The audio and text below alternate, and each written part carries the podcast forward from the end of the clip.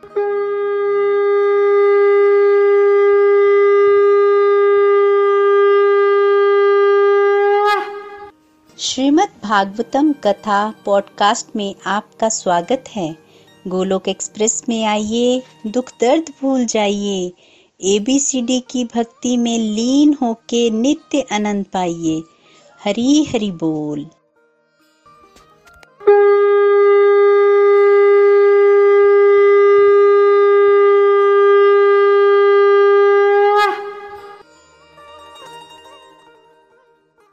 पहले तो आप सबको भीष्म पंचक की बहुत बहुत शुभकामनाएँ। भीष्म जी जी के चरणों में नमन करते हुए पाँच दिन होते हैं भीष्म पंचक के और तपस्या के लिए उत्तम दिन। हमें अगर, हमें इन पाँचों दिनों में खूब तपस्या करनी चाहिए। बेसिकली चातुर्मास्य में अगर हम भगवान की भक्ति करें तो बहुत अच्छी बात है। इतनी नहीं कर पाए तो कार्तिक महीने में करना। बट अगर हम कार्तिक के महीने में भी इतना नहीं कर पाए तो ये पाँच दिन अगर हम अच्छे से डिवोशन में लगा लें तो हमें बाकी पूरे चातुर्मास्य का फल जो है वो मिल सकता है। तो भगवान को समर्पित करते हुए पाँच दिन विषम पंचक की एक बार सब, सबको फिर से शुभकामनाएँ। ओम नमो भगवते वासुदेवाय, ओम नमो भगवते वासुदेवाय, ओम नमो भगवते वासुदेवाय। श्रीमद भागवतम की जय, कौर निताई की जय, श्री श्री राधा श्याम सुंदर की जय। हरे कृष्ण हरे कृष्ण कृष्ण कृष्ण, हरे हरे हरे राम हरे राम राम राम, हरे हरे। हरे कृष्ण हरे कृष्ण कृष्ण कृष्ण, हरे हरे हरे राम हरे राम राम राम, हरे हरे।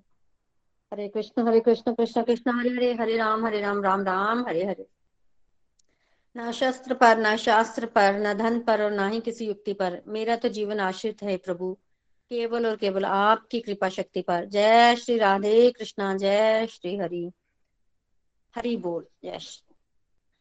तो श्रीमद भागवतम प्रथम कैंटो जो है वो अधिकारी स्कंद है, उसमें वक्ता और श्रोता के अधिकार के बारे में बताया जाता है। लक्षणों के बारे में बताया जाता है। दूसरा स्कंद साधन स्कंद है।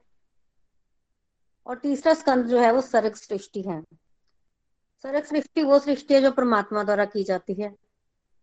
और चौथा स्कंद जो है वो विसर्ग सृष्टि है जो कि ब्रह्मा जी ने की। तो थर्ड कैंटो में बेसिकली सृष्टि का वर्णन है और कपिल देवभूति संवाद है इस कैंटो में। तो सृष्टि करते करते सर्वप्रथम ब्रह्मा जी ने मानसिक सृष्टि की, जिसमें चार कुमारों का जन्म हुआ। सनक, सनंदन, सनातन और सनत तो ब्रह्मा जी चाहते थे कि चारों कुमार जो हैं, वो आगे सृष्टि करें, पर चार कुमार भगवान की भक्ति करना चाहते थे। बहुत अच्छे भगवान के भक्त हैं। ये पाँच पाँच वर्ष के छोटे बालक ही हैं। और कारण क्या है? कारण ये है कि ये बड़े होना ही नहीं चाहते थे, क्योंकि बड़े लोगों के मन में विकार आ जाता है। छोटे बच्चों के मन में विकार नहीं होता, और अगर लक्षण है प्रभु भक्ति तो क्या करने हैं विकार? क्या करनी है बड़ी अवस्था? छोटे ही अच्छे। तो इसलिए जो पाँच पाँच वर्ष के बालक ही रह गए, और पूरा इनका ध्यान जो है वो भगवान में ही लगा रहता है। श्रीमद भागवतम में वर्णन आता है कि ये हरि शरणम नामक मंत्र का उच्चारण करते हैं। जहाँ भी ये चारों को मार जाते हैं ना, वहाँ पर जो है वो हरि शरणम नाम की ध्वनि गूंज उठती है। हमेशा ये हरि शरणम नामक पाठ करते रहते हैं। एक और दूसरा दूसरा श्रीमद भागवतम में वर्णन आता है कि जहाँ भी चार कुमार जाते हैं ना, वहाँ वैकुंठ बन जाता है।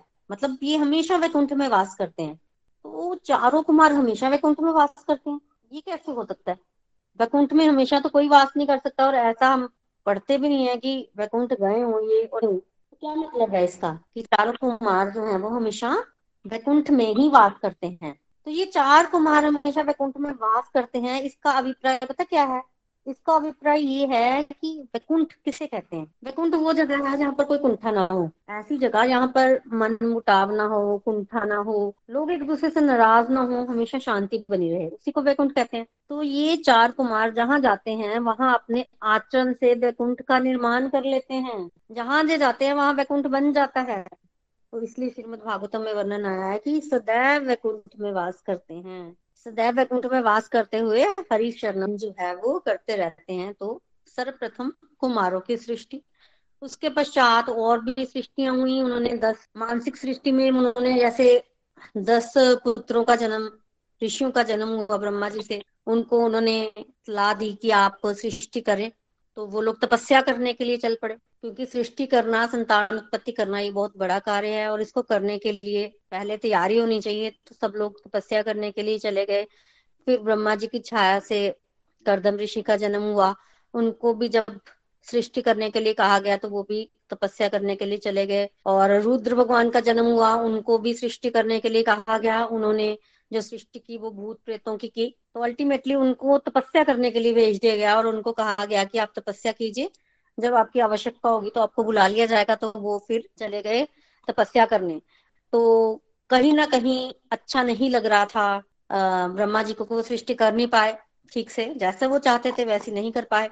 तो फिर ब्रह्मा जी ने किसको याद किया? भगवान को याद किया। तो उस दिन हम डिस्कशन कर रहे थे कि जैसे अर्जुन समय समय पर भगवान को याद करते हैं ना? अर्जुन ने भगवत गीता का ज्ञान लिया। फिर समय समय पर वो भगवान को याद करते थे और भगवान से पूछते थे, मुझे क्या करना है? डिपेंडेंसी पूरी भगवान पे थी। भगवान उनको गाइड करते रहते थे। ऐसे ही ब्रह्मा जी भी कर रहे हैं। जब कभी उनको ज़रूरत पड़ी, उन्होंने भगवान को याद किया। फिर चाहे वो रुद्र, भगवान की सृष्टि हुई हो, या फिर सृष्टि का कार्य आगे नहीं बढ़ रहा, उन्होंने फिर भगवान को याद किया और भगवान की तरफ़ से उनको फिर गाइडेंस आई। तब ब्रह्मा जी ने अपने ही शरीर से दो एक पुरुष और एक कन्या उत्पन्न की, जिनका नाम था मनु और शत्रुपा। उनका आपस में विवाह करवाया और मैथुन सृष्टि आरंभ हुई वहाँ से और मनु जी ने आगे ब्रह्मा जी ने मनु जी को आगे सृष्टि करने के लिए कहा। और मनु जी ने एक आज्ञाकारी पुत्र होने के नाते उनकी आज्ञा का पालन किया और सृष्टि की और हम सब लोग मनु की ही संतानें हैं। इसलिए हमें मानव कहा जाता है कि कहीं ना कहीं हम मनु के ही आगे वंशज हैं। और अब मनु जी ने जब सृष्टि की, तब ब्रह्मा जी खुश हुए क्योंकि अब पूरी की पूरी पृथ्वी जो है वो मनुष्यों से भर गई थी। अब सृष्टि अच्छे तरीके से होने लग पड़ी। पर जब मनु और शत्रुपा जी आए और वो सृष्टि करने लगे, तब पृथ्वी नहीं थी। पृथ्वी को हिरण्याक्ष नामक दैत्य जो है वो रसातल में ले गया था। तो मनु जी ने ब्रह्मा जी को बोला कि हम सृष्टि तो करेंगे, पर पृथ्वी हमें ला कर दीजिए।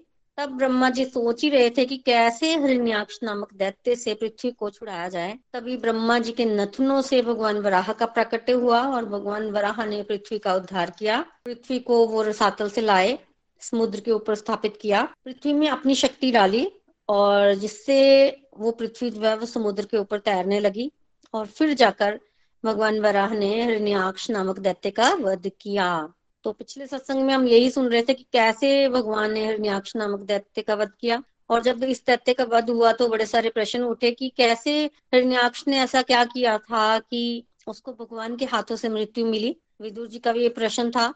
तब मैत्रेय मुनि ने उसका भी उत्तर दिया कि बेसिकली ये हिरण्याक्ष जो है भगवान के द्वारपाल थे, था। तो भगवान के दो द्वारपाल थे, जय और विजय, और इनको सन का ऋषि मुनियों का श्राप मिला, जिससे ये पृथ्वी पर जो है वो जन्म लिए। और वैसे तो इनको सात जन्मों तक पृथ्वी पर रहना था, पर भगवान की करुणा देखिए, भगवान ने इनका, इन पर कृपा की और इनको तीन जन्मों तक पृथ्वी पर आने के लिए बोला और कहा कि तुम जब पृथ्वी पर जाओगे तो तुम्हें लेने के लिए मैं आऊँगा। तो जय और विजय तीन बार पृथ्वी पर आए, ये पहली बार हिरण्याक्ष और हिरण्यकशपु बनकर। तब भगवान जो है वो बराह बनकर और नरसिंह देव बनकर अपने पार्षदों का उद्धार करने के लिए आए। फिर रावण और कुंभकर्ण बन के ये दोनों आए। तब भगवान राम रूप में आया और भगवान ने इनका उद्धार किया। और इसी तरह से ये शिशुपाल और दंत वक्र बनकर आए और भगवान कृष्ण बनकर गए और भगवान ने इनका उद्धार किया। तो इस तरह से भगवान ने अपने पार्षदों को वापिस वैकुंठ जो है वो लेकर गए। तो बहुत सुंदर ये कथा है और इस कथा की फलश्रुति भी श्रीमद भागवतम में लिखी है। देखिए, श्रीमद भागवतम जो है ना, वो ऐसे बोलते हैं ना, कल्प वृक्ष है।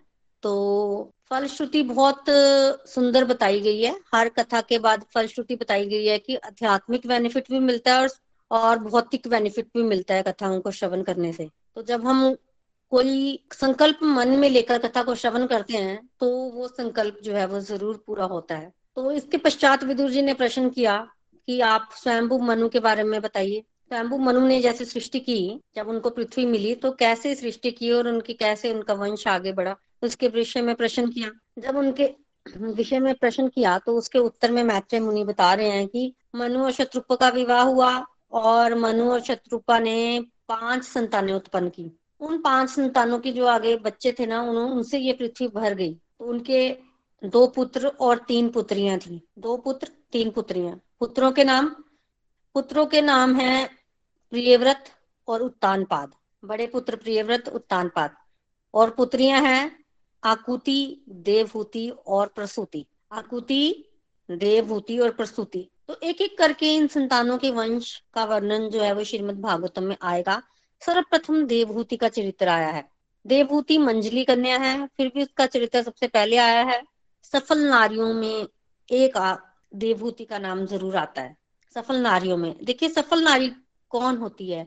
शास्त्र बताते हैं कि जिसका पति उससे खुश होना उस नारी को सफल नारी बोला गया है। हमारे शास्त्र ये बोलते हैं। आजकल के जमाने जैसा नहीं है कि जो ज़्यादा आजकल तो पैकेज देखा जाता है ना पर पुराने जमाने में ऐसा नहीं होता था। तो जिसका पति उससे खुश हो वो नारी जो है वो सफल मानी जाती है शास्त्र ये बोलते हैं। और इस, इसको बड़ी तरह से देखा जाए तो भगवान ही एकमात्र पुरुष है और बाकी हम सब स्त्रियाँ हैं। तो अगर हमें सफल होना है एज ए आत्मा अगर हम स्त्रियाँ हैं तो हमारे पति भगवान है तो भगवान अगर हमसे खुश होंगे तो हम सफल हैं। तो हम, हमारा जीवन जो है, वो सफल है। तो हमें हर तरह से भगवान को प्रसन्न करने की कोशिश करनी चाहिए।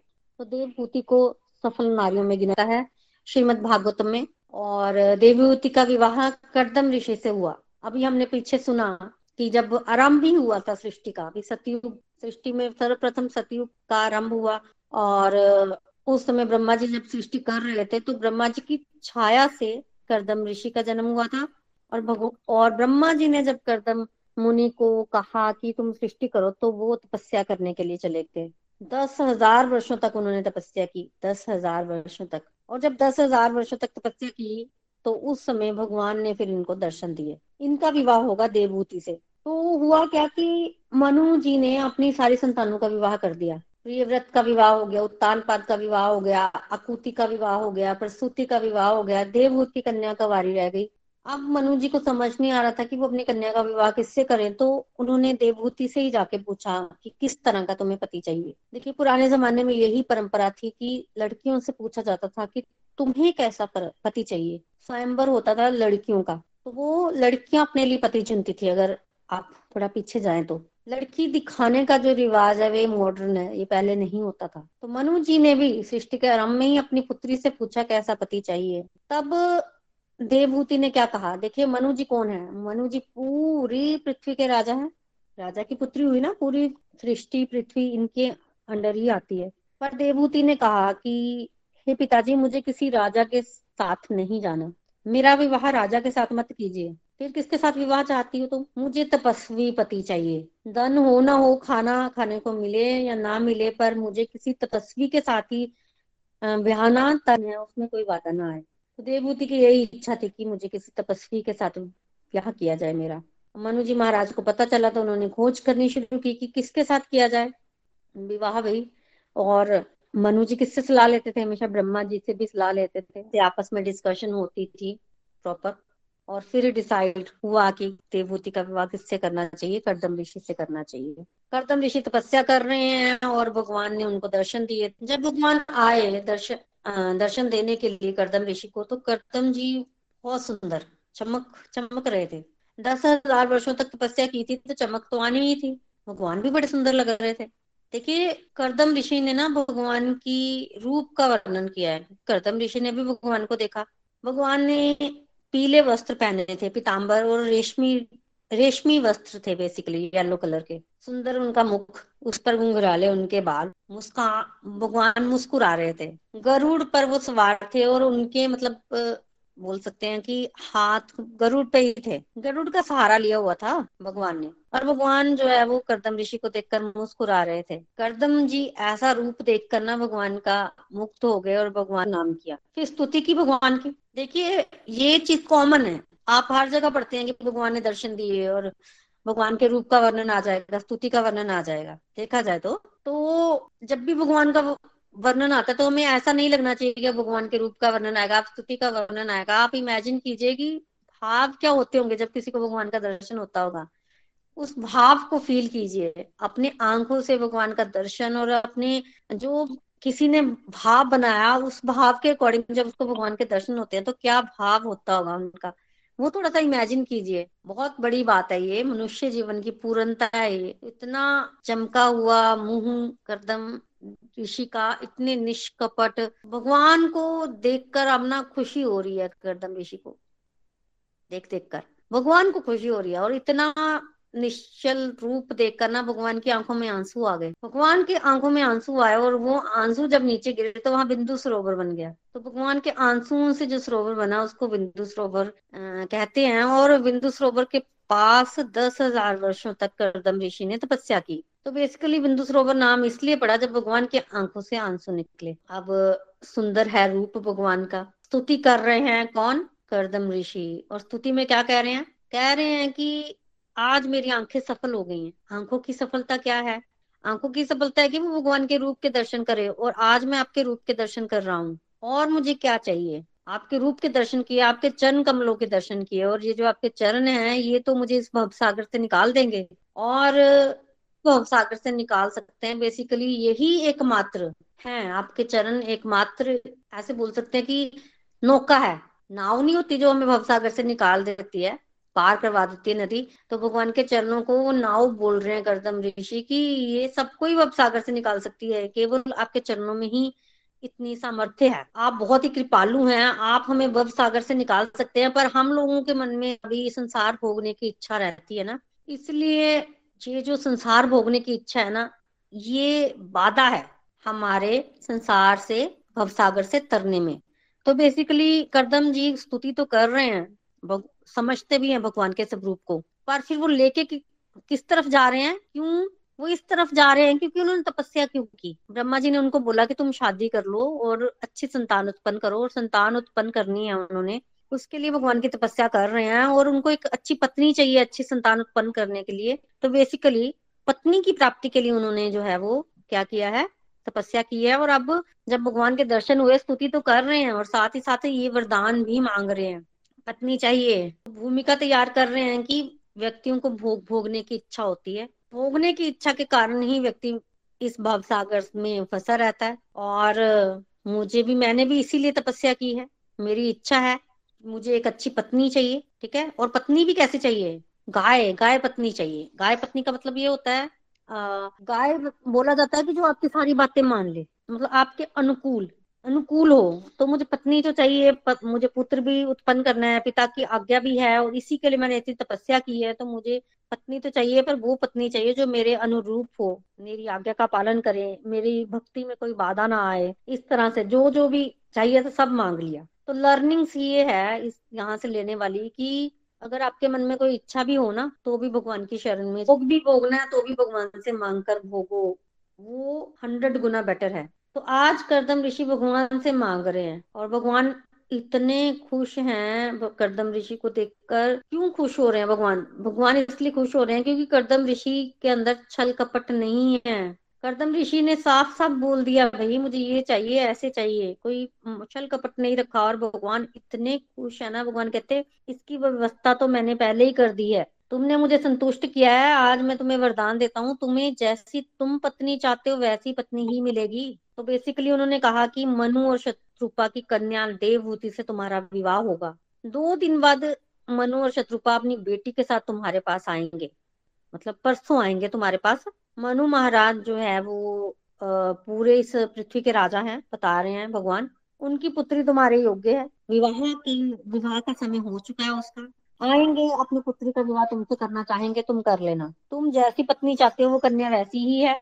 वो तुम्हारी सेवा करेगी और तुम्हारी संतानों को जन्म देगी। तुम्हारे नौ पुत्रियाँ होंगी और वो नौ पुत्रियाँ आगे सृष्टि करने में बहुत मदद करेंगी। तो बेसिकली इशारा दे दिया कि नौ पुत्रियों से आगे तुम्हारी सृष्टि हो जाएगी। तो करदम ऋषि भी संतुष्ट हो गए कि नौ पुत्रियाँ जब मेरी होंगी और वो आगे सृष्टि को आगे बढ़ाएँगी तो फिर ये भगवान की भक्ति करेंगे, क्योंकि टेंडेंसी तो वही है, खुश है। और जब खुश है तो भगवान, तुम क्या प्राप्त करोगे? इस मनुष्य जन्म की पूर्णता को प्राप्त करोगे, आत्म साक्षात्कार। तो आशीर्वाद भी मिल गया कि गृहस्थ धर्म का पालन करो नौ पुत्रियाँ उत्पन्न होंगी और उसके बाद तुम मनुष्य जन्म की पूर्णता को भी प्राप्त करोगे। और क्या चाहिए होता है? सब कुछ मिल गया करदम ऋषि को। फिर भी भगवान अभी चुप नहीं हुए हैं। भगवान को इतनी खुशी हो रही है आज करदम ऋषि को देखकर। पहले आँखों में आँसू आए, फिर उनकी निष्कपटता को देखकर भगवान खुश हैं। आज भगवान कह रहे हैं कि मैं तो तुमसे बड़ा ही खुश हूँ, मुझे ऐसे ही माता पिता चाहिए। ऐसे ही पिता चाहिए मुझे। तो मैं क्या करूँगा? नौ पुत्रियों के बाद मैं ही तुम्हारे घर पुत्र रूप में आ जाऊँगा मैं एक अंश अपने, एक अंश को तुम्हारे पुत्र के रूप में प्रगटाऊँगा। ये भगवान ने कहा। देखिए, यहाँ पर बहुत सुंदर भगवान ने बोला। देखिए, इतिहास में एक ऐसा उदाहरण एक ही मिलता है जहाँ पर भगवान ने कहा हो कि मैं तुम्हारे पुत्र के रूप में आऊँगा। करदम ऋषि ने नहीं कहा, भगवान ने कहा। हर जगह लोग तपस्या करते हैं भगवान को पुत्र बनाने के लिए। फिर चाहे वो अदिति माता हो, चाहे कोई हो तो ऐसे बड़े सारे उदाहरण मिलेंगे जहाँ पर तपस्या होती है ताकि भगवान उनके पुत्र के रूप में आए। पर ऐसा एक ही उदाहरण है यहाँ पर भगवान कह रहे हैं कि मैं तुम्हें अपना पिता बनाना चाहता हूँ। इतने खुश हैं भगवान, क्योंकि उनके मन में छल कपट नहीं है। तो हमें भी कोशिश करनी चाहिए कि हमारे अंदर भी छल कपट ना रहे। तो इस तरह का आशीर्वाद भगवान ने गर्दम ऋषि को दिया कि मैं तुम्हारे घर पुत्र बन के आऊँगा। और फिर भगवान गरुड़ पर बैठ के चले गए और करदम ऋषि बड़े खुश थे और फिर वो करदम ऋषि जो है, वो अपने आश्रम में रहते रहे और प्रतीक्षा करने लगे। किसकी? भगवान ने समय बताया था ना कि परसों के दिन या दो दिन बाद मनु शत्रुपा अपनी पुत्री के साथ आएँगे तो इंतज़ार करने लगे कब मनु शत्रुपा आएँगे। तब तक तब तक वो अपना नित्य कर्म जो है वो करते रहे। इस तरह से समय बीता। समय बीतने के बाद एक दिन, जो समय बताया था भगवान ने, उसी समय मनु और शत्रुपा अपनी पुत्री को लेकर करदम ऋषि के आश्रम में आ गए। देखिए करदम ऋषि पहले भी तपस्या कर रहे थे और बाद और जब ब्रह्मा जी भगवान के दर्शन हुए तब भी तपस्या कर रहे थे। तो उन्होंने ऐसा नहीं किया कि अब आ रहे हैं विवाह होगा तो थोड़ा सा अपने रूप को संवार ले। नहीं नहीं। जब मनु और शत्रुपा आई तो बालों पर जटा थी फटे पुराने कपड़े थे। मतलब उतना आ, वैसे तो करदम ऋषि का तेज बड़ा था पर जैसे ऊपर धूल मिट्टी जमी हुई थी ऐसे समझ लीजिए कि मोती जो है वो मोती के ऊपर धूल मिट्टी जमी हुई है इस तरह से था। तो अब शैम्बू मनु जब आए तो उन्होंने प्रणाम किया। करदम ऋषि ने भी उनको प्रणाम किया, आसन दिया। फिर करदम ऋषि कहने लगे कि आप आए हैं, आप राजा हैं, मैं आपको प्रणाम करता हूँ। किस उद्देश्य से आप आए हैं? आप बताइए। हालाँकि करदम ऋषि जानते हैं कि वो क्यों आए हैं, फिर भी पूछ रहे हैं। क्योंकि एक मर्यादा होती है ना, और साथ में तारीफ़ भी कर रहे हैं कि आपने बड़ा अच्छा अच्छा पृथ्वी पर शासन किया है। आपके शासन के कारण ही पृथ्वी पर चोर डाकू नहीं है। आप अधर्म को बढ़ने नहीं दे रहे हैं, इस तरह से बोला और तारीफ़ करने के बाद, पूछने के बाद करदम ऋषि चुप हो गए, तब मनु जी महाराज ने बोलना शुरू किया। मनु जी महाराज कहते हैं कि भगवान ब्राह्मणों को बहुत मानते हैं। भगवान ब्राह्मणों को, की पूजा करते हैं एक तरह से और मैं यहाँ इसलिए आया हूँ क्योंकि मैं आपसे एक निवेदन करना चाहता हूँ। क्या निवेदन करना चाहता हूँ? मेरी पुत्री है देवभूति विवाह के योग्य है, उसका विवाह मैं आपसे करना चाहता हूँ। मेरी पुत्री भी आपको पति रूप में प्राप्त करना चाहती है। ऐसे हुआ कि एक बार ना देवऋषि नारद जो है, वो मनु जी के महाराज के महलों में आए। और देवऋषि नारद जब मनु जी महाराज के महलों में आए तो उन्होंने वहाँ पर करदम ऋषि के गुणों का वर्णन किया। और वो वर्णन जो है, वो किसने सुना? वो वर्णन देवभूति ने सुना। और तब से देवभूति जो है, वो मन ही मन आपको पति रूप में ग्रहण कर चुकी है। तो अब मैं चाहता हूँ कि आप भी उसे स्वीकार कीजिए। उसकी उम्र है पत्नी बनने की, और जैसी आपको पत्नी चाहिए, वो वैसी ही है। इस तरह से मनु जी महाराज ने कहा। तब करदम ऋषि क्या कह रहे हैं? बिल्कुल, पुत्री से विवाह अवश्य करूँगा। देखिए, अगर किसी को भोग भोगने की इच्छा हो ना तो श्रीमद भागवतम कहती है कि जब वो भोग आपके पास आता है तो उसी समय उसको भोग लेना चाहिए। मना नहीं करना चाहिए। अगर आप उसको मना कर देते हो, और उसके बाद आप चाहते हो कि आपको वही चीज़ मिले, फिर आप उसको मांगते फिरते हो तो फिर आपको क्या मिलता है? तिरस्कार। तो अगर इच्छा है किसी चीज़ को भोगने की तो जब भगवान की कृपा से वो आपके सामने आती है, तभी उसको ग्रहण कर लेना चाहिए। इग्नोर नहीं करना चाहिए। तो आज करदम ऋषि ने वैसे ही किया कि अब जब पत्नी बनाना है किसी को, और भगवान ने इशारा दे दिया है तो उन्होंने फटाफट से स्वीकार किया देवभूति को पत्नी के रूप में, और कहा कि आपकी पुत्री की चर्चा तो हमने बहुत सुनी है। आपकी पुत्री बहुत सुंदर है। श्रीमद भागवतम में वर्णन आता है कि इतनी सुंदर थी देवभूति की जो गंधर्व थे ना, वो जब आकाश से विमान लेकर जाते थे, जैसे विश्व वसु नाम का एक गंधर्व था जो कि आकाश से गुजर रहा था अपने विमान से तो देवभूति जो है वो खेल रही थी उस समय ना नीचे। तो देवभूति गेंद से खेल रही थी तो देवभूति गेंद को ऊपर उछाल रही थी। तो क्या हुआ कि देवभूति ने गेंद को ऊपर उछाला और उतारा था, और उसने जब देवभूति को देखा तो इतनी सुंदर सी देवभूति की वो उसको देखते ही रह गया और उसको देखते देखते विमान से नीचे गिर पड़ा। तो ये कन्या मतलब ये जो कथा है ना, ये सबको पता है। तो आज करदम ऋषि भी कह रहे हैं कि आपकी कन्या तो बहुत सुंदर है। इस सुंदरी से कौन विवाह नहीं करना चाहेगा? गुण भी इसके बड़े अच्छे हैं तो मैं इससे विवाह कर लूँगा, पर मेरी एक शर्त है। करदम ऋषि ने शर्त रख दी। क्या शर्त रखी? पूछा क्या शर्त है? शर्त ये है कि मैं विवाह तो करूँगा, पर जैसे ही संतान की उत्पत्ति होगी, वैसे ही मैं संन्यास धारण कर लूँगा। मुझे भगवान की प्राप्ति करनी है, आशीर्वाद भी मिल चुका है, भगवान के चरणों का ध्यान करना है। तो पिता की आज्ञा है, मुझे भी विवाह करना है, सब कुछ करना है, पर जैसे ही संतान की उत्पत्ति होगी, वैसे ही मैं संन्यास आश्रम ग्रहण कर लूँगा। अब मनु जी ने पुत्री की तरफ़ देखा, देवभूति तैयार है। देवभूति ने कहा, चाहे जो हो जाए, मुझे विवाह तो संत से ही करना है। शत्रु की तरफ़ देखा, शत्रुपा भी मान गई। अब मनु जी महाराज देख रहे हैं कि पत्नी भी मान गई है, पुत्री भी मानी हुई है तो वही विवाह कर दिया। जो भी घर से लाए थे, गहने, वस्त्र, जो जितनी भी चीज़ें, वही विवाह कर दिया। और पुत्री को छोड़कर जो है, वही चले गए। अब हुआ ये कि शत्रुपा जी ने देवभूति को सुंदर तैयार किया, सुंदर उनकी चोटी बनाई, सुंदर, और वहाँ विवाह किया, और उसके पश्चात चले गए। और देवभूति विवाह के पश्चात अपने पति की सेवा करने लगी। अब विवाह में ना एक दिन निकल गया। क्योंकि विवाह की जो पूजा होती है टाइम तो लगता ही उसमें। पूजा करने में समय निकल गया तो तो करदम ऋषि का तो एक दिन का नियम छूट गया। कुछ घंटे का नियम छूट गया। अब वो देख ही रहे थे कि विवाह विधि संपन्न हो तो नियम करूँ नियम करूँ नियम करूँ।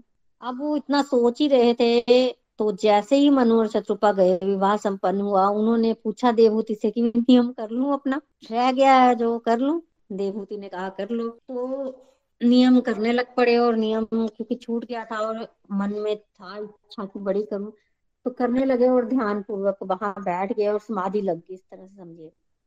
समाधि में ही रहे और देवभूति उनकी सेवा करने लगी, इस तरह से जो है वो, इनका गृहस्थ जो है वो चलता रहा। दूसरी तरफ़ मनु जी के जीवन के विषय में पूछा था विदुर जी ने तो मैत्री जी बता रहे हैं कि मनु जी का जीवन कैसा था। मनु जी ने क्या किया कि अपने, पहले क्या किया, अपनी संतानों का विवाह किया और अपनी सारी ज़िम्मेदारी मान स्वीकार किया, फिर संन्यास स्वीकार किया और तपस्या ही करते रहे। बीच बीच में वो अपने बच्चों को गाइडेंस देने आते थे। हम आगे श्रीमद भागवतम में पढ़ेंगे। बीच बीच में वो आते रहे, पर फिर वो चले जाते थे। उनको आसक्ति कोई नहीं थी और एक मनु का जीवन काल इकहत्तर चतुर्युग का होता है। उतना लंबा जीवन काल उन्होंने व्यतीत किया, पर एक क्षण भी अपने जीवन का उन्होंने व्यर्थ नहीं गवाया। श्रीमद भागवतम में वर्णन आता है कि एक क्षण व्यर्थ नहीं गवाया जिसमें उन्होंने भगवान की लीलाओं का श्रवण, कीर्तन या भगवान का स्मरण ना किया। वो पूरा का पूरा मनु जी महाराज का जीवन जो है वो भक्ति में बीता और अल्टीमेटली मनु जी महाराज ने भगवान, भगवत धाम को प्राप्त किया। ऐसा वर्णन है। तो उनका जीवन बहुत सुंदर और दूसरी तरफ़ देवभूति, पति की सेवा करने लगी। एक वर्ष, दो वर्ष, तीन वर्ष, चार वर्ष, करते करते बारह वर्ष बीत गए। बारह वर्ष बीत गए और ऐसी पति की सेवा की देवभूति ने की, अपनी शुद्ध बुद्ध खत्म। उसको शुद्ध बुद्ध का ध्यान नहीं रहा। देखिए करदम ऋषि पहले भी तपस्या करते थे, बाद में भी वो तपस्या करने लगे। दो दिन के लिए कहीं वो जागे होंगे तो ऐसी कोई व्यवस्था नहीं की थी करदम ऋषि ने कि गृहस्थ आश्रम कैसे चलेगा, कैसे नहीं चलेगा। व्यवस्था तो थी नहीं, देवभूति से जो बन पड़ा वो अपने लिए भी करती थी, अपने पति के लिए भी करती थी।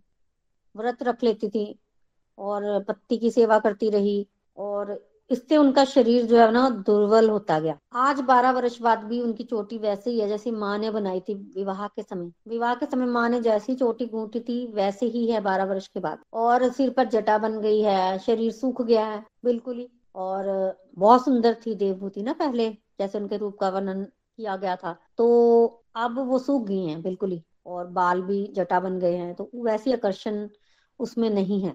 पर अभी भी अपने पति की सेवा कर रही है। बारह वर्ष बीत गए तो एक दिन करदम जी उठे। करदम जी उठे तो उन्होंने देखा, ये कौन है सामने? मतलब करदम जी को ये भूल ही गया कि उनका विवाह हुआ था। अब उन्होंने देखा और ये भी देख रहे हैं कि सेवा कर रही है। तो पूछा, देवी कौन हो? सेवा तो तुम बहुत कर रही हो। क्यों सेवा कर रही हो? वगैरह वगैरह पूछा। पूछा तो देवभूति ने याद करवाया कि मैं पत्नी हूँ। विवाह हुआ था। सोच, याद आ गया। अब करदम ऋषि को याद आया वो मेरे तो विवाह हो गया था, मैं तो तपस्या में लग गया। फिर बोले कि मैं तो तुम्हारी सेवा से प्रसन्न हूँ, तुमने बड़ी सेवा की। प्रसन्न इसलिए हूँ कि मनुष्य को ना अपने शरीर से बड़ा प्यार होता है। ऐसे बताया गया है, होता ही है। तो कदम जी कह रहे हैं कि तुमने उस शरीर की परवाह नहीं की मेरी सेवा के लिए। तो तुम तो बड़ी महान हो। अब मैं तुमसे बड़ा खुश हूँ, मुझे बताओ तुम्हें क्या चाहिए? क्या मतलब ऐसे पूछा? तो बेसिकली देवभूति ने अपने पति को जो है प्रसन्न कर लिया था और आ, मतलब पत्नी के लिए इससे बड़ी प्राप्त करने लायक कोई वस्तु नहीं होती कोई चीज़ नहीं है यही धर्म होता है। तो पति संतुष्ट हैं देवभूति भी संतुष्ट हुई खुश हुई और जब पति ने वरदान मांगने को कहा ना तो क्या मांगा देवभूति ने आज? देवभूति कह रही है कि पता है देवभूति को कि पति सर्वसमर्थ हैं जो मांगेगी मिल जाएगा। कि क्या मांगा? मांगा कि संतान चाहिए। कि मैं संतान की इच्छुक हूँ, मुझे संतान चाहिए, मुझे गृहस्थ सुख चाहिए। मांग लिया ये देवभूति ने ना।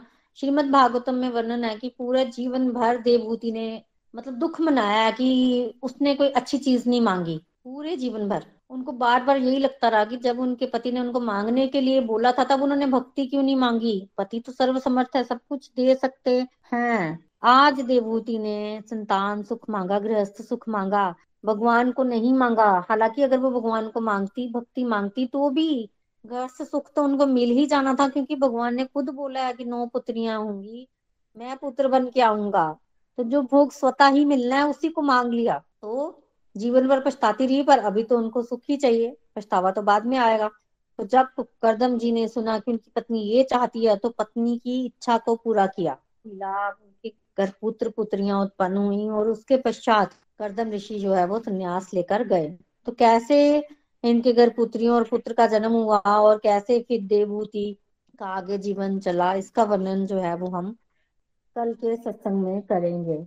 हरे कृष्णा हरे कृष्णा, कृष्ण कृष्णा, हरे हरे हरे राम हरे राम राम राम, हरे हरे। We see through the body, free as a Hari hari hari bol hari hari bol transform the world by transforming yourself hare krishna ये बोल एवरीवन आज के लिए मेरी तरफ़ से इतना ही। चलिए, अब हम आगे चलते हैं अपने रिव्यू सेक्शन की तरफ़। सबसे पहले हम चलते हैं रेणु जी के पास। हरी हरी बोल, रेणु जी, आप कुछ कहना चाहते हैं? हरी हरी बोल हरी बोल एवरीवन एकादशी की और पंचविक्रम की आप सब बहुत बहुत शुभकामनाएँ। और प्रीति जी, आपको शत शत नमन। भगवान की कृपा हम सब पर बनी रहे और आपके माध्यम से हम भी बस ऐसे ही कथा श्रवण करते हुए नित्य निरंतर आगे बढ़ते रहे। थैंक यू सो मच आज आपने पीछे से ही कथा का आरंभ किया और जहाँ से मतलब मुझे समझ आया कि ब्रह्मा जी को भगवान ने एक तरह से अपॉइंट कर दिया कि सृष्टि करो। बहुत सारे तरह की अलग अलग सृष्टियाँ करने के बाद भी जब कुछ नहीं बना, तब उन्होंने मनु शत्रुपा जी को अपॉइंट किया कि आप अब आगे सृष्टि करो। बट वो फिर भी गाइडेंस किससे लेते थे? भगवान से। कि यहाँ से हमें सबसे पहले लर्निंग मिलती है कि सब कुछ शक्तियाँ होने पर भी वो बार बार भगवान से गाइडेंस लेते हैं अर्जुन की तरह। तो हमें भी भगवान पर ही डिपेंडेंसी रखनी चाहिए। बच्चे बनकर आश्रित रहेंगे तो परमात्मा उसका पूरा का पूरा जुगाड़ भी लगाएँगे और हमें सही गाइडेंस भी देंगे। आपने आज हमें देवहूति जी के संवाद के बारे में बताया। वैसे ये इनकी मंजली बेटी थी मनुष्य रूपा की, पर इनका जो संवाद है वो सबसे पहले आया है। क्यों आया है? क्योंकि इनके पति पर भगवान की असीम कृपा है। उसी का वर्णन आज आपने हमारे साथ किया। और इसका एक गहरा अर्थ भी हमें बताया कि सफल नारी एज ए आत्मा वही है जो परमात्मा को खुश करे। जो परमात्मा को खुश करेगी, वही सफल नारी बनेगी।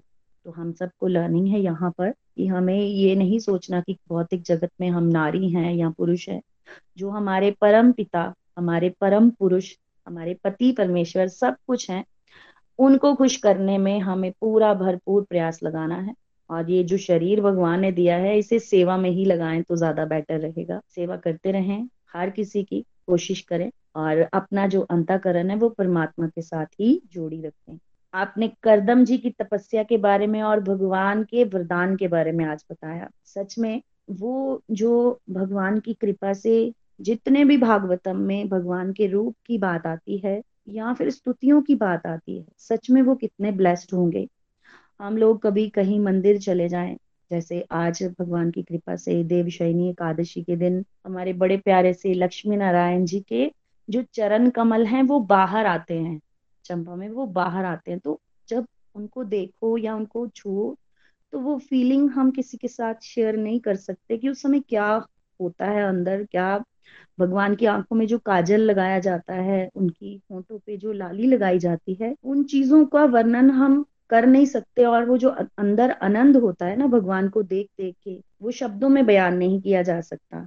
सच में, जो स्तुतियाँ ये इतने महान भक्त करते हैं, जब उन्होंने साक्षात भगवान को देखा होगा और भगवान के रूप का एक ही जैसा वर्णन किया है कि भगवान मोर मुकुट धारण किए हैं, पीला पितंबर उन्होंने धारण किया है बहुत बहुत ही प्यारा वर्णन भगवान का। सच में ये दर्शन हम इन्हीं के माध्यम से, अपने कानों के माध्यम से देख सकते हैं। इसको फील करने की कोशिश कर सकते हैं। इमेजिनेशन करेंगे, तभी एक दिन ये साकार होगा, और साकार तभी होगा जब कोई भक्त ये चरित्र हमें सुनाएगा। तो हमें ये कोशिश करनी है, भगवान के रूप का दर्शन करने की कोशिश करें। थोड़ा सा ही सही है तो वैसे हम बहुत ही बेवकूफ़ बहुत ही डफर फिर भी भगवान ने हम पर इतनी कृपा करी है कि हमने इतने करोड़ों जन्मों में तो क्या इस जन्म में भी बहुत पाप किए हैं, फिर भी भगवान हम पर इतने कृपालु हो जाते हैं कि हमें वो दर्शन करने के लिए बुला लेते हैं और उनकी कथाओं को सुनने के लिए वो पात्र चुन लेते हैं। बहुत बहुत हम थैंक यू कर सकते हैं भगवान का। हमारी इतनी बुद्धि तो है नहीं हम कि हम भगवान की स्तुति कर ले। हमें तो समझ ही नहीं आता कि हम भगवान को देखते हुए बोले क्या। तो ये महान भक्तों का जब चरित्र, इनकी स्तुतियाँ सुनेंगे तो ये फीलिंग हम ले सकते हैं। और बड़ी प्यारी तरह से करदम जी ने भगवान से डायरेक्ट दर्शन जब प्राप्त कर भी लिया तो डायरेक्ट नहीं बोल दिया कि मुझे क्या चाहिए। ये एक शुद्ध भक्ति की निशानी है। शुद्ध भक्त जो है, वो भगवान से अपनी जो डिजायर्स हैं, ये नहीं कह देता कि एकदम से मैंने प्रभु आपकी भक्ति की है और आप मुझे ये दे दो। हमें इसी तरफ़ जाना है। और साथ ही हम सबको मैसेज भी है कि अगर कुछ चाहिए भी तो किसी और से मांगने की बजाय परमात्मा से ही हमें मांगना चाहिए। जैसे करदम जी ने किया और बताया कि मैं हूँ, इस भव बंधन में फंसा हूँ और मेरी इच्छाएँ हैं प्रभु, आप ही मेरी इच्छाओं को पूरा कीजिए। तो इनकी निष्कपटता को देखते हुए भगवान की आँखों से भी जो आँसू आ गए वो कितने प्यारे भक्त होंगे, जिन्हें भगवान ने खुद चुना कि मैं तुम्हें अपना पिता बनाऊँगा और एक अंश से मैं तुम्हारे घर में आऊँगा। तो भगवान ने पहले ही करदम ऋषि को ये बता दिया कि ऐसे ऐसे देवहूति के साथ तुम्हारी शादी होगी और इसका जो पूरा का पूरा भगवान ने संयोग कैसे बना दिया था? गुरु के माध्यम से। नारद जी, सबके गुरु हैं। देवहूति के मन में करदम जी के लिए वो भाव जागृत करना। राजा की बेटी होते हुए भी एक ऋषि के तो एक तपस्वी के प्रति उनके मन में वो भाव जागृत करना, ये कौन कर सकता है? ये सत में सतगुरु ही कर सकते हैं, भगवान ही कर सकते हैं। और भगवान ने ये किया देवहूति ने भी अपने पिता को यही बोला कि मुझे एक तपस्वी से शादी करनी है। यहाँ पर भी लर्निंग कि बेटियों को कैसे पहले पूछा जाता था। और आज के जीवन में, आज के जीवन में कोई भी हम लोग जो हैं, अपने फैसले थोपते हैं बच्चों पर। भगवान की कृपा रहे और वो ही चुनते हैं, जो भी करेंगे वो ही करते हैं। हम सबको भी मनुष्य जन्म की पूर्णता की तरफ़ ही बढ़ते रहना है। जैसे करदम ऋषि भोग भोगते हुए भी ये नहीं भूले, जब उनको शादी करने के लिए मनु महाराज जी ने उनकी बेटी के बारे में बताया तो भी उन्होंने एक ही बात बोली कि मैं शादी ज़रूर करूँगा। मना भी नहीं किया, क्योंकि यही उनकी इच्छा थी और यही इनके पिता ने भी इनको बोला था, ब्रह्मा जी ने भी इनको तपस्या करने के लिए ही, शादी करने के लिए बोला था, लेकिन इन्होंने स्मार्टली उस चीज़ को हैंडल किया और किससे मांगा? भगवान से कि कोई अगर इच्छा है भी तो पहले भगवान की भक्ति करो, इच्छा को पूरी करो और फिर वही पूर्णता में ही लगे रहो। भोग भी भोगा, इच्छा भी ज़ाहिर की और साथ में ये शर्त भी बता दी कि भोग भोगने के बाद मैं चला जाऊँगा।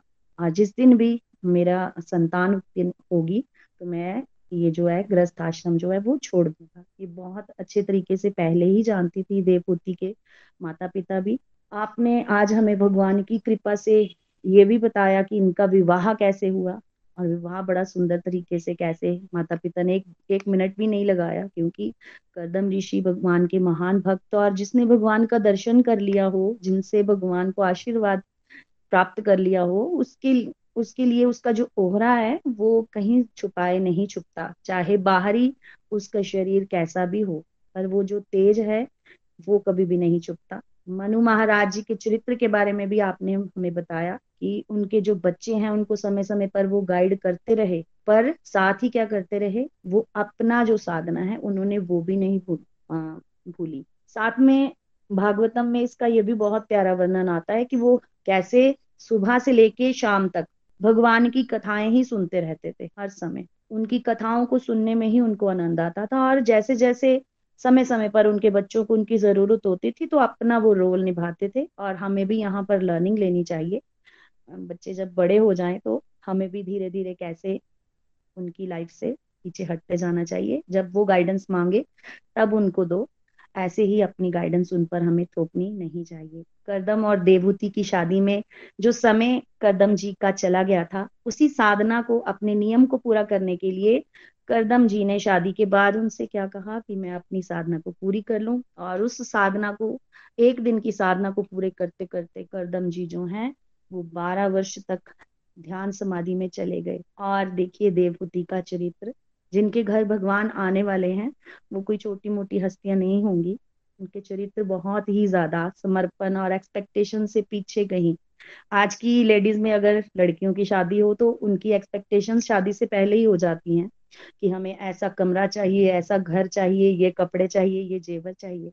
लेकिन ऐसी ऐसी महान भक्त के चरित्रों से हम समझ सकते हैं, सीख सकते हैं कि समर्पण का भाव एक लेडी में कितना होना चाहिए। उनको कुछ भी नहीं पता। पहले दिन ही उनके पति तपस्या में चले गए हैं और वो बेचारी बारह वर्षों तक अपने पति की सेवा में ही लगी रही। जो बाल माँ ने गूंथे थे, वो वैसे ही रहे।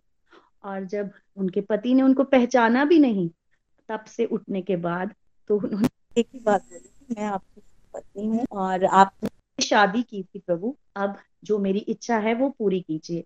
और ये भी बताया आपने और भागवतम में भी इसका वर्णन है कि देवहूति जो है वो अपने पूरा जीवन इस चीज़ के लिए। हमेशा हमेशा वो है, अपने आप को कोसती रही, पछताती रही कि उन्होंने भगवान से, यानी करदम ऋषि से, भगवान के भक्त से क्या मांगा?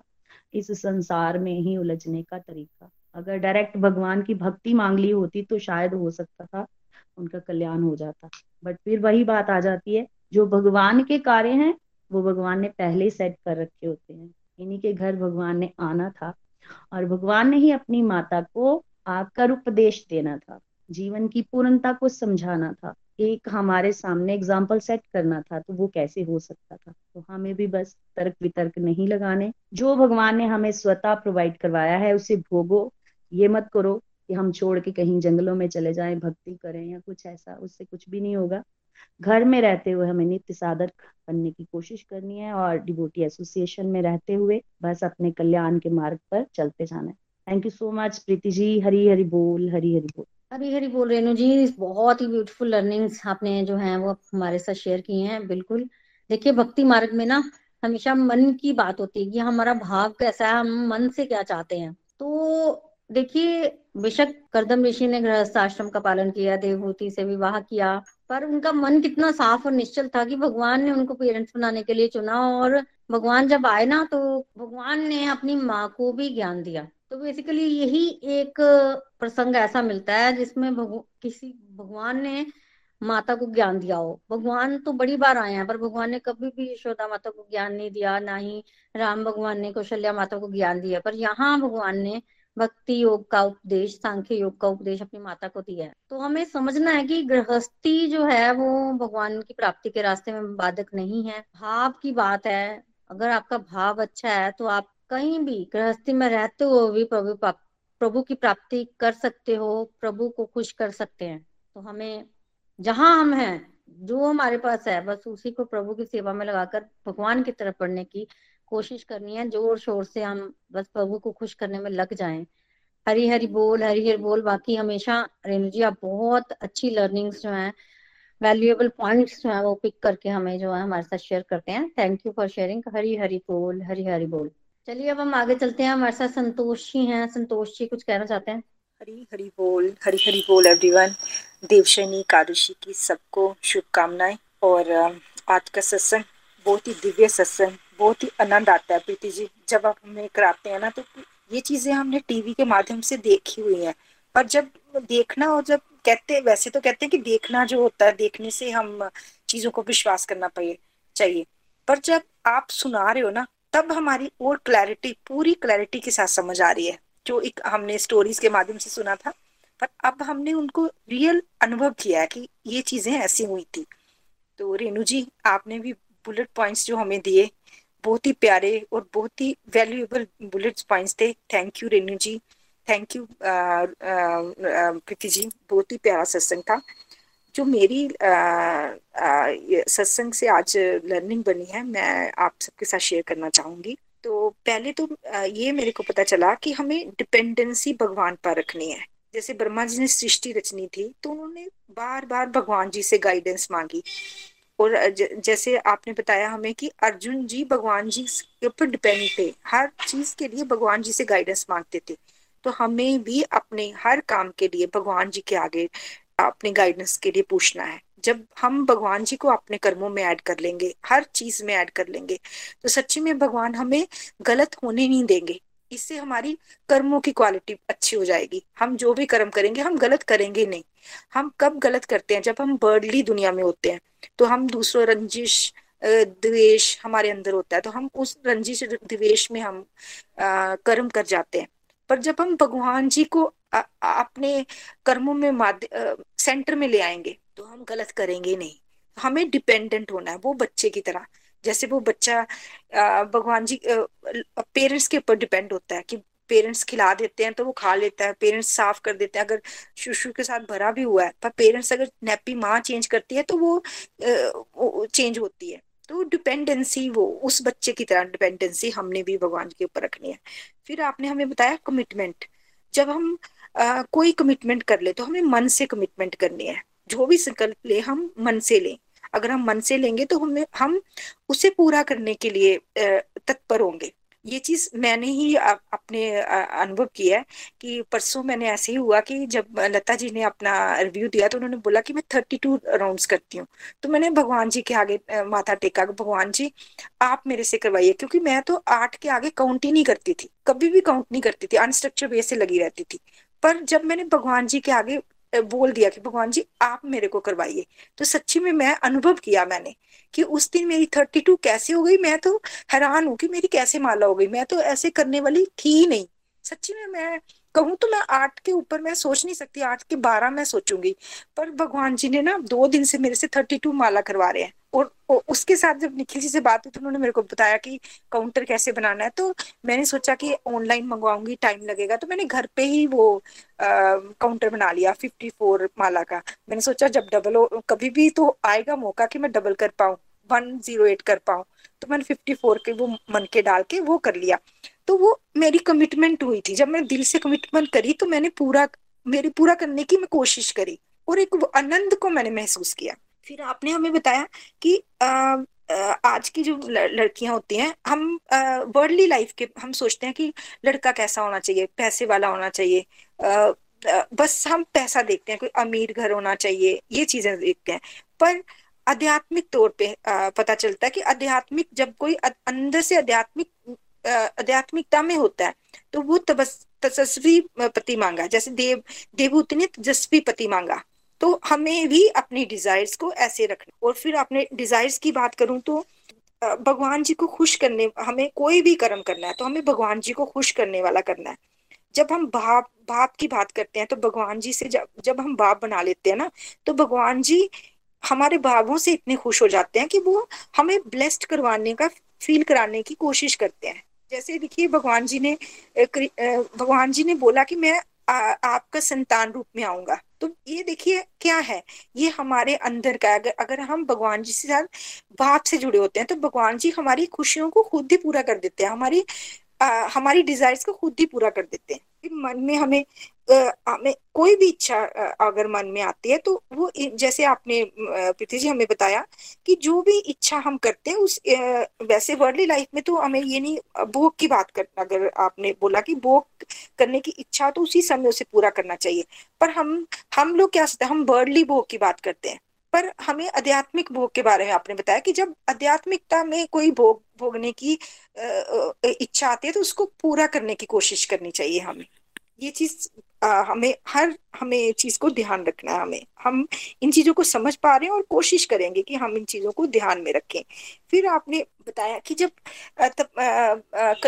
जब कतम ऋषि तपस्या में थे तो देवभूति ने उनकी पूरी दिल से उनकी दिल से उनको उनके लिए सेवा करी। तो वो वो सेवा हमने भी लानी है अपने अंदर। पति को जैसे आपने इसमें हमें बता बड़ा अच्छा मेरे को जो मैं मेरे को पता ये समझ आई कि पत, सफल पत्नी वही होती है जो पति को खुश करे। तो हमें भी कोशिश करनी है कि हम अपने जीवन में वही कर्म करें। जैसे हमें निखिल जी बार बार कहते हैं कि अपनी फैमिली को सिचुएशंस को देखकर आप कर्म करिए। फैमिली को दे फैमिली स्टेशन को देखकर आप अपनी डिवोशन में आइए, जितना जितना आप कर सकते हो। तो हमें इससे वही लर्निंग मिल रही है कि हमें घर की सिचुएशंस को, अपने अपने हस्बैंड्स के, उनको भी हमने एक एक रखना है हमें मन में कि हमें कहाँ पे हम, अगर वो हम, हमारे से वो हमें उनको अच्छा नहीं लग रहा हमारी चीज़ तो हमने कोशिश करनी कि हम छिपा के कर लें। जैसे डिवोशन में कई बार बहुत सारे फैमिलीज़ होती हैं कि जहाँ पे डिवोशन को अच्छा ही नहीं समझा जाता, या फिर माला करेंगे तो उनको अच्छा नहीं लगेगा तो हम कहीं कहीं शिप के भी कर सकते हैं। ये ये चीज़ हमें उनको बेसिकली हमें अपने पार्टनर को खुश रखने की कोशिश करनी है। हमें वो सफल स्त्री बनने की हमें भी कोशिश करनी है। फिर मनुष्य का शरीर से कितना प्यार होता है, ये चीज़ हमें समझ आई कि देवती ने तो अपने शरीर की परवाह ही नहीं करी, उन्हें सेवा, अपने पति की सेवा में ही सारा जीवन लगा दिया। और फिर जब उन्होंने, उनकी सेवा से खुश हुए उनके पति तो उन्होंने मांगा क्या? वो पछताती रही कि मैंने वर्ल्डली लाइफ की सुख मांगती रही अपने अपनी वर्ल्डली लाइफ की खुशियों को मांगती रही गृहस्थ आश्रम के सुख मांगे मैंने। तो हमें भी ये चीज़ हमें रखनी है कि जब भगवान जी आ, आ, हमें आ, कुछ भगवान जी से मांगना पड़े तो हमें गृहस्थ आश्रम हमें अपनी वर्ल्डली डिजायर्स को नहीं मांगना। हमें भगवान जी से स्पिरिचुअल आध्यात्मिक चीज़ें मांगनी है हमें। हम ये कहें कि भगवान जी हमारी हमें माला बढ़ा दो भगवान जी हमें अपने साथ जोड़ लीजिए। और फिर हमें ये भी पता चला कि समर्पण का भाव। जैसे रेणु जी ने हमें बताया कि समर्पण उनके अंदर कितना था देवभूति में। वो समर्पण हमने भी कोशिश करनी है कि हम छोटी छोटी चीज़ों का अपने अंदर छोटे छोटे कदम लें और उन चीज़ों के अपने अंदर वो समर्पण का भाव लेके आए। तो जैसे मैंने महसूस किया आज तक की अपनी लाइफ में कि अगर हम, जैसी हमारी सोच होती है, हम अच्छा सोचेंगे तो और मल्टीपल सोच और अच्छी आती है। एक विचार के साथ हमें दस विचार और अच्छे आते हैं। अगर हम गलत विचार रखते हैं तो उसके साथ दस विचार षड्यंत्र कैसे करना किसी को कैसे डाउन करना है, हमें वो विचार आएँगे। तो हमने अपने विचारों को क्लियर करना हमने कोशिश करनी है कि हम अपनी नेगेटिविटीज को छोड़कर हम पॉजिटिविटी की तरफ़ जाएँ। Thank you so much, Preeti ji. बहुत ही बढ़िया सत्संग था। हरी हरी बोल। हरी हरी बोल, संतोषी। आपने भी बहुत अच्छी लर्निंग्स जो है, वो पिक की हैं बीच में से। बिल्कुल, देखिए, ये सब चीज़ें जो हम पढ़ रहे हैं, समझ रहे हैं, ये पीएचडी लेवल की हैं। हमें कोशिश करनी है कि हम परफेक्ट बने और साथ ही साथ अपनी स्टेज को समझते हुए एक स्टेप आगे बढ़ने की कोशिश करनी है। एकदम जंपनी मारना है, धीरे धीरे धीरे धीरे स्पिरिचुअल प्रैक्टिस को बढ़ाते जाइए स्ट्रेंथ गेन कीजिए। फिर हमें चलना तो देखिए प्रभु प्राप्ति के मार्ग पर ही है। आप कितनी स्पीड से कोई चलता है, ये डिपेंड करता है कि उसकी कितनी विल पावर है और कितनी मेहनत वो करता है। तो हमें कोशिश करनी है मेहनत करें सेवा भाव बढ़ाएँ, भगवान से मांगे, भगवान से प्रेयर्स करें तो इस तरह से आगे बढ़ना है। बाकी आपने बहुत ही अच्छा बताया हरी हरी बोल हरी हरी बोल। देखिए, एक लास्ट रिव्यू हम लेंगे अभी। शिप्रा जी के पास चलते हैं। शिप्रा जी, आप कुछ कहना चाहते हैं? हरी हरी बोल हरी हरी बोल। मैं शिप्रा टोच रहन से। तो सबसे पहले तो भगवान कृष्णा जी को सादर नमन। और प्रीति जी, आपको तो कोटि कोटि नमन की हम आपके मुख से इतनी प्यारी भागवतम सुन रहे हैं और आज के ये जो दिन कितने इम्पोर्टेंट हैं तो उसमें हम भगवान की चर्चा सुन रहे हैं तो ये बहुत ही आनंद की बात है और हमारे भी बहुत अच्छे कर्म होंगे कि हम लोग ये सब कुछ मतलब आपके माध्यम से सुन रहे हैं, गोलोक एक्सप्रेस प्लेटफॉर्म के माध्यम से सुन रहे हैं। तो आज का जो ये सत्संग, वो भी बहुत ही दिव्य था। आज आपने जो पिछले रिवाइज करते हुए कि मनोहर शत्रुपा की जो संतान थी तो उनकी तीन बेटियाँ थी, उनसे पूरे जैसे ब्रह्मा जी ने सृष्टि करवाई। मेरी भी इसमें ये लर्निंग बनी कि हम लोग देखिए इस संसार में डूबे क्या अपनी डिज़ायर हमारी मटेरियल चीज़ों की होती है है ना? तो पर ये जैसे कदम ऋषि का एग्ज़ाम्पल दिया कि उन्होंने, जब ब्रह्मा जी ने उनको मतलब बोला कि सृष्टि करनी है तो पहले उनको भगवान की पूजा के लिए, तपस्या के लिए भेजा कि हम हमने ये लर्निंग लेनी कि हम गृहस्थ जीवन में रहकर अगर हम भगवान को ऐड करते हैं तो वो हमारी गृहस्थ जीवन जी वही एक डिवोशन हो जाती है। और फिर जो भोग भी हैं, वो क्योंकि भगवान से निष्कप्ट होकर हमें कामना भगवान से करनी है, कोई अपने में छल नहीं रखना है। तो जब इस तरीके से देखिए कंदर्म करदम ऋषि को भगवान ने साक्षात आकर दर्शन दिए और इवन जैसे आप हमें समझा रहे थे कि हमेशा लोगों ने तपस्या करी कि भगवान को अपने पुत्र रूप में प्राप्त करें। पर यहाँ पर हमने ये सीखा कि उनकी भक्ति इतनी शुद्ध थी उनका प्रेम इतना शुद्ध था, कदम ऋषि का, कि उन्हें भगवान ने खुद चूज़ किया कि वो उनके पिता बने, क्योंकि जो एक शुद्ध भक्त होता है, भगवान उससे इतने खुश होते हैं। जैसे आपने इसमें बताया हमें कि उनका जो आँसू निकले, वहाँ बिंदु सागर बना, जो भी तो वो एक हमें लर्निंग यहाँ पर लेनी है कि भगवान की जो लीलाएँ हैं ना, उसमें हमें जैसे भगवान हमें मतलब मार्गदर्शन कराते हैं, हमारे मेंटर हमें जो मार्गदर्शन, हमें बिना किसी रोक टोक के वहाँ पे उस रास्ते पर चलना है।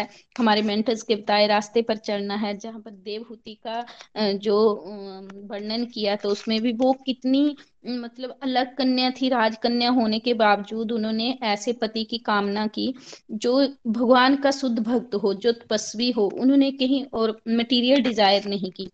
और जब उनकी शादी भी करवा देते हैं, मनु जी और शत्रुपा जी, भगवान, उनके साथ कंदर कदम ऋषि के साथ तब वो तपस्या में चले जाते हैं। हमें यहाँ से सीख लेनी है, आजकल हम लोग पेरेंट्स भी गलत गाइड कर देते हैं ना, अपने बच्चों को, या फिर हम लोग भी पता नहीं क्या क्या डिज़ायर। पर वो बिना किसी उस मतलब के वो उनके पति जो शादी होते ही समाधि में चले गए, फिर भी वो तपस्या करती रही, किसी भी बिना किसी इच्छा से कि जब वो मतलब पति उनके साथ होंगे या कुछ भी, वो कितनी दुबली पतली भी हो गई, पर सेवा उन्होंने निस्वार्थ भाव से की। तो जैसे आपने हमें इससे ये शिक्षा हमें मिली, हमने समझा कि हमें भी एक सफल नारी बनने की पूरी पूरी कोशिश करनी है और आध्यात्मिकता के रास्ते पर चलना है, जो हमें भगवान ने ड्यूटीज़ दी हैं, वो हमें पूरी तरह से निभानी है। करदम ऋषि ने भी जब उन्हें बता दिया गया कि मैं संतान प्राप्ति के बाद प्रभु की तपस्या में चला जाऊँगा क्योंकि प्रभु को प्राप्त करना है, उन्होंने प्रभु के दर्शन कर लिए थे, भगवान के दर्शन कर लिए थे, साक्षात हम लोग ऐसे अपने घर में विग्रह रखते हैं, कुछ भी रखते हैं, वहाँ पर हम इतने मोहित हो जाते हैं तो उनकी क्या दशा होगी जिन्होंने साक्षात दर्शन किए हैं? तो सच में बहुत बहुत आनंद आया। और हम भगवान से यही प्रेयर करते हैं कि भगवान हमें भी ऐसे ही शुद्ध भक्ति की तरफ़ लेके चलें कि हम भी अपनी जो ये मटेरियल डिज़ायर हैं, उनको कम तो कम करने की कोशिश करें कंट्रोल करें। भगवान से ही प्रेयर कर सकते हैं कि हमारा मन तो चंचल है, हम सब खुद से तो कुछ नहीं करेंगे, पर भगवान की कृपा होगी और गुरुजनों का साथ होगा तो सच में हम सब भी ये सब अपने आप को भगवान के रास्ते पर चला पाएँगे। तो थैंक यू सो मच इतनी अच्छी हमें सत्संग करवाने के लिए और इतनी अच्छी गाइडेंस देने के लिए। और रेणु जी और संतोष जी की लर्निंग भी बहुत बहुत ही बढ़िया थी। Thank you so much Hari Hari बोल, हरी हरी बोल। हरी हरी बोल शिप्रा जी, बहुत ही बढ़िया आपने भी लर्निंग शेयर की है। Thank you for sharing Hari Hari बोल, हरी हरी बोल, बहुत बढ़िया। चलिए आज के सत्संग को हम यही कंक्लूड करते हैं आरती के साथ। श्री भागवत भगवान की है आरती, पापियों को पाप से है तारती। श्री भागवत भगवान की आरती। पापियों को पाप से है तारती। ये अमर ग्रंथ, ये मुक्ति पंथ, ये पंचम वेद निराला, नव ज्योति जगाने वाला। ये अमर ग्रंथ, ये मुक्ति पंथ, ये पंचम वेद निराला, नव ज्योति जगाने वाला। हरि नाम यही हरि धाम यही यही जग मंगल की आरती। पापियों को पाप से है तारती। श्री भागवत भगवान की है आरती। पापियों को पाप से है तारती। ये शांति गीत पावन पुनीत पापों को मिटाने वाला, हरिदर्श दिखाने वाला। ये शांति गीत पावन पुनीत पापों को मिटाने वाला, हर दर्श दिखाने वाला। है सुख करनी, है दुख हरनी, ये मधुसूदन की आरती। पापियों को पाप से है तारती। श्री भागवत भगवान की है आरती। पापियों को पाप से है तारती। ये मधुर बोल जगफंद खोल सन्मार्ग दिखाने वाला, बिगड़ी को बनाने वाला। ये मधुर बोल जगफंद खोल सन्मार्ग दिखाने वाला, बिगड़ी को बनाने वाला। श्री राम यही, घनश्याम यही, ये प्रभु महिमा की आरती। पापियों को पाप से है तारती। श्री भावी है आर पापियों को पाप से है तारती। पापियों को पाप से है तारती। पापियों को पाप से है तारती।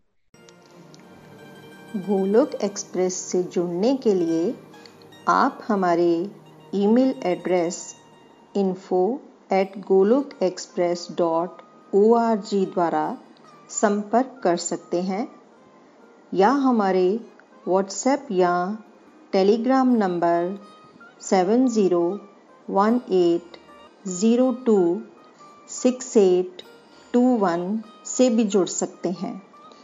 आप हमसे फेसबुक पेज और यूट्यूब चैनल के माध्यम से भी जुड़ सकते हैं। हरी हरी बोल।